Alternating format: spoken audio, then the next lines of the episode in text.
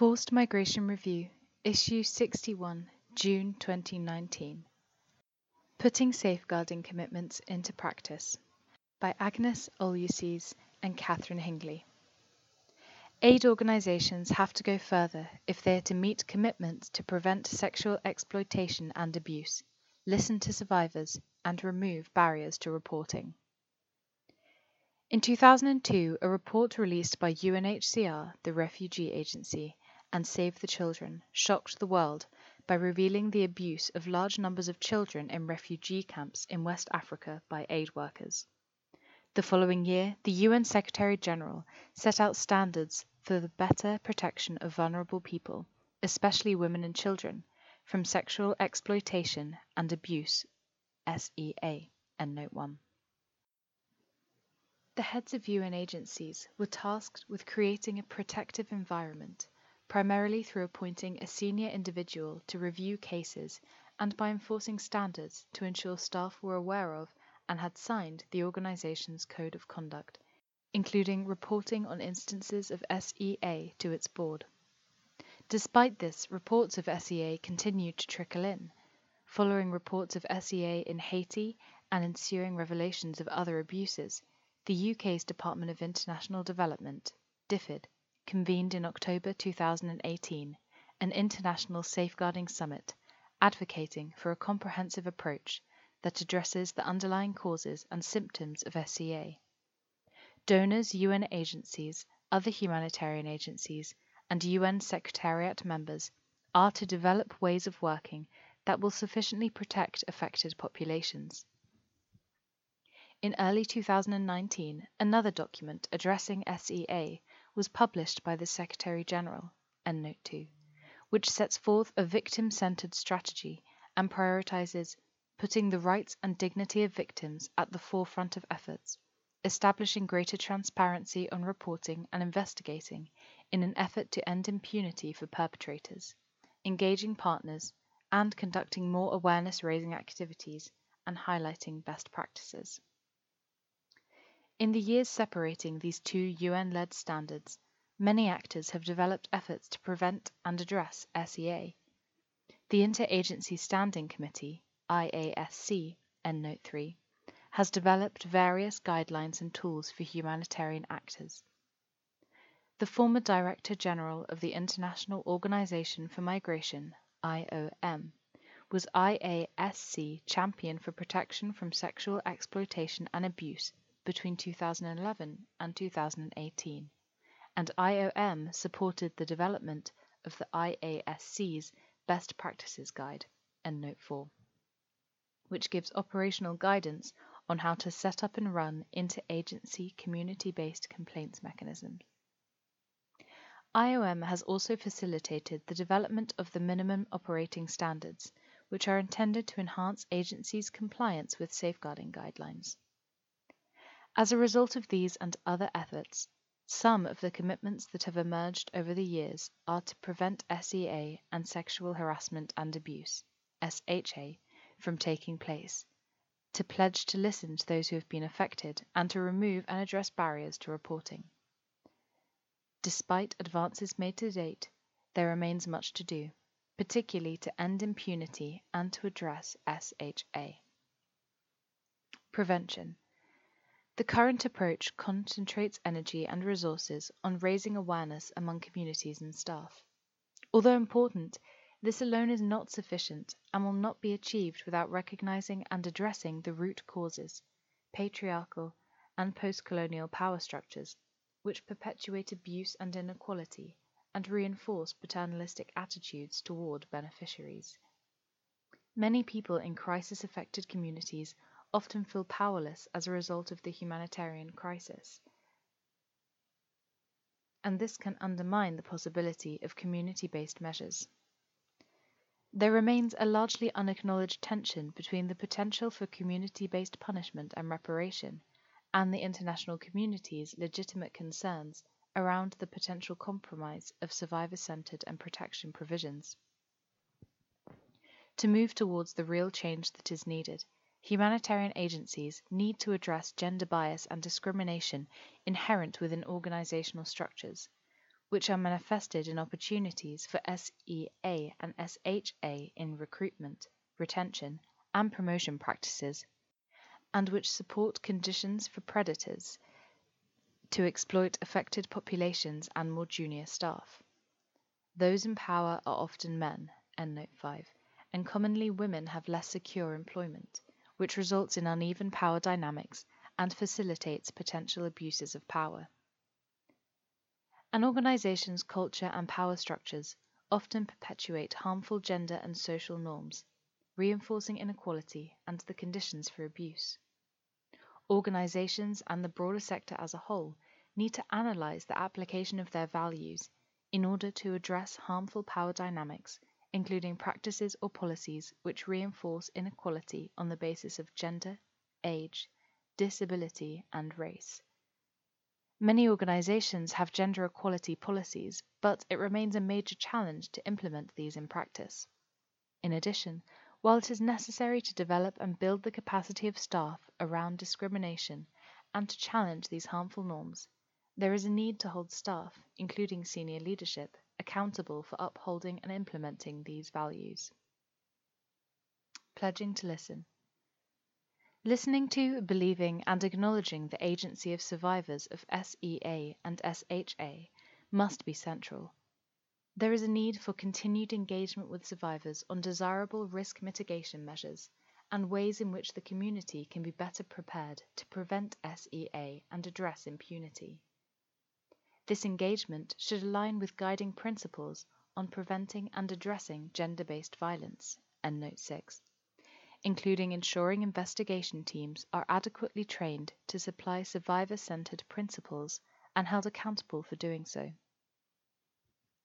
The way in which mandatory reporting procedures are currently applied often undermines survivors' rights and focal points. Human resources staff and investigation teams require more adequate training and greater accountability to enable them to uphold survivor centered principles. Resources should be invested in educating affected communities on the dynamics of SEA, empowering them to determine the most meaningful response. Removing barriers to reporting. For survivors, barriers to reporting can include lack of information on clear reporting lines, lack of faith in the system and that anything meaningful will result from reporting, and fear of retaliation or lack of proper protection for those reporting abuse. Organizations need to make a commitment to establish clear reporting channels adapted to the context and to engage in awareness raising in context specific forums that are created jointly with communities. These vary according to the context, but include a focal point in women friendly or child friendly spaces and community centres, a hotline, a reporting desk in a church or school, or a leader appointed by the community. Awareness raising forums should make available the principles on what SEA is its consequences and expectations for all staff relating to protective environments, as well as incorporate the different avenues available for reporting. The IASC Protection from Sexual Exploitation and Abuse PSEA Task Force of South Sudan has translated these principles into various languages to accompany the community based complaints mechanisms. But literacy levels vary, and the most effective and inclusive means of communicating must also be identified. Context appropriate messaging must be required from all agencies, including as a condition for accessing future funding.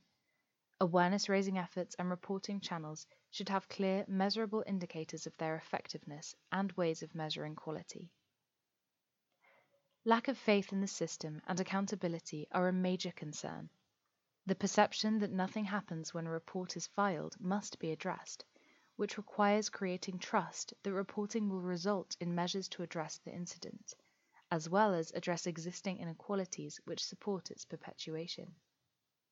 There is a need for greater transparency on reporting, timelines, and how investigations are coordinated, including actions taken in order to build confidence and reduce risks for survivors. There is also a need to demonstrate that impunity is a thing of the past, irrespective of the abuser's seniority, and the common fear that reporting mechanisms can be abused or misused for fallacious reporting needs to be addressed, and in cases of misuse, stern action taken to prevent future instances.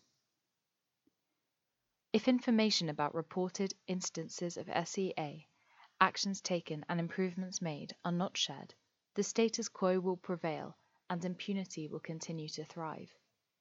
The proposed interagency database to share names of offenders is essential to prevent predators from moving locations undetected. Furthermore, sharing information on consequences such as dismissals or criminal proceedings creates trust in the system and encourages reporting. However, this information sharing also gives rise to legal questions, including the risk of defamation suits where criminal proceedings fail. Greater collaboration between governments and aid agencies to share information about alleged perpetrators, including evidence gathered in agencies' internal administrative processes, has the potential to deter offenders and to help facilitate prosecution of those cases that result in criminal proceedings. For organizations, barriers to reporting include risks to organizational reputations. There is an underlying assumption that agencies that report high instances of SEA and SHA have failed and lack adequate measures to address these instances. Every agency has an interest in ensuring that they are not depicted as offenders, and this makes them wary of fully participating in joint complaints reporting mechanisms, as doing so can increase the risk of exposure, including public exposure, of the number of cases reported. Organizations reporting such incidences also face risks to funding opportunities. Donors and other stakeholders need to recognize whether or not organizations have a real political commitment to address SEA and SHA and are taking action, without necessarily penalizing agencies by withdrawing funding, since this contributes to a culture of cover up. In fact, the lack of reporting by agencies may indicate a lack of effective mechanisms to address SEA and harassment. While great strides have been made since 2003, the challenge now is to address remaining gaps. One area in which efforts have consistently lagged behind is in addressing SHA. UN agencies, which lack clear guidelines on addressing H- SHA, are especially struggling with this issue. It is only in the wake of the hashtag MeToo campaign that the need for improved systems has been highlighted. Donors and the wider humanitarian community need to advocate for more robust protection from SHA for staff and those providing services or supplies in humanitarian contexts. Agnes Olusese, A. Olusese at IOM.int, Protection Officer. Catherine Hingley, C. Hingley at IOM.int, Gender Based Violence Specialist. IOM South Sudan https colon forward slash forward slash southsudan.iom.int forward slash. Footnote 1 United Nations Secretariat 2003 Secretary General's Bulletin. Special Measures for Protection from Sexual Exploitation and Sexual Abuse. ST forward slash SGB forward slash 2003 forward slash 13 https colon forward slash forward slash oios.un.org forward slash resources forward slash 2015 forward slash 01 forward slash st hyphen sgb hyphen 2003 hyphen 13 dot pdf bit.ly forward slash s hyphen g bulletin hyphen sea 2003. Endnote 2. United Nations General Assembly 2019. Special Measures for Protection from Sexual Exploitation and Abuse. Report of the Secretary General. A slash 73 slash 744. https colon slash slash conduct dot unmissions.org slash sites slash default slash files slash a hyphen 73 a 744 underscore sg underscore report underscore on underscore special underscore measures dot pdf bit.ly slash unga hyphen sea hyphen 2019. Endnote 3. The primary mechanism for interagency coordination of humanitarian assistance involving UN and NGO partners. Endnote 4. IASC 2016.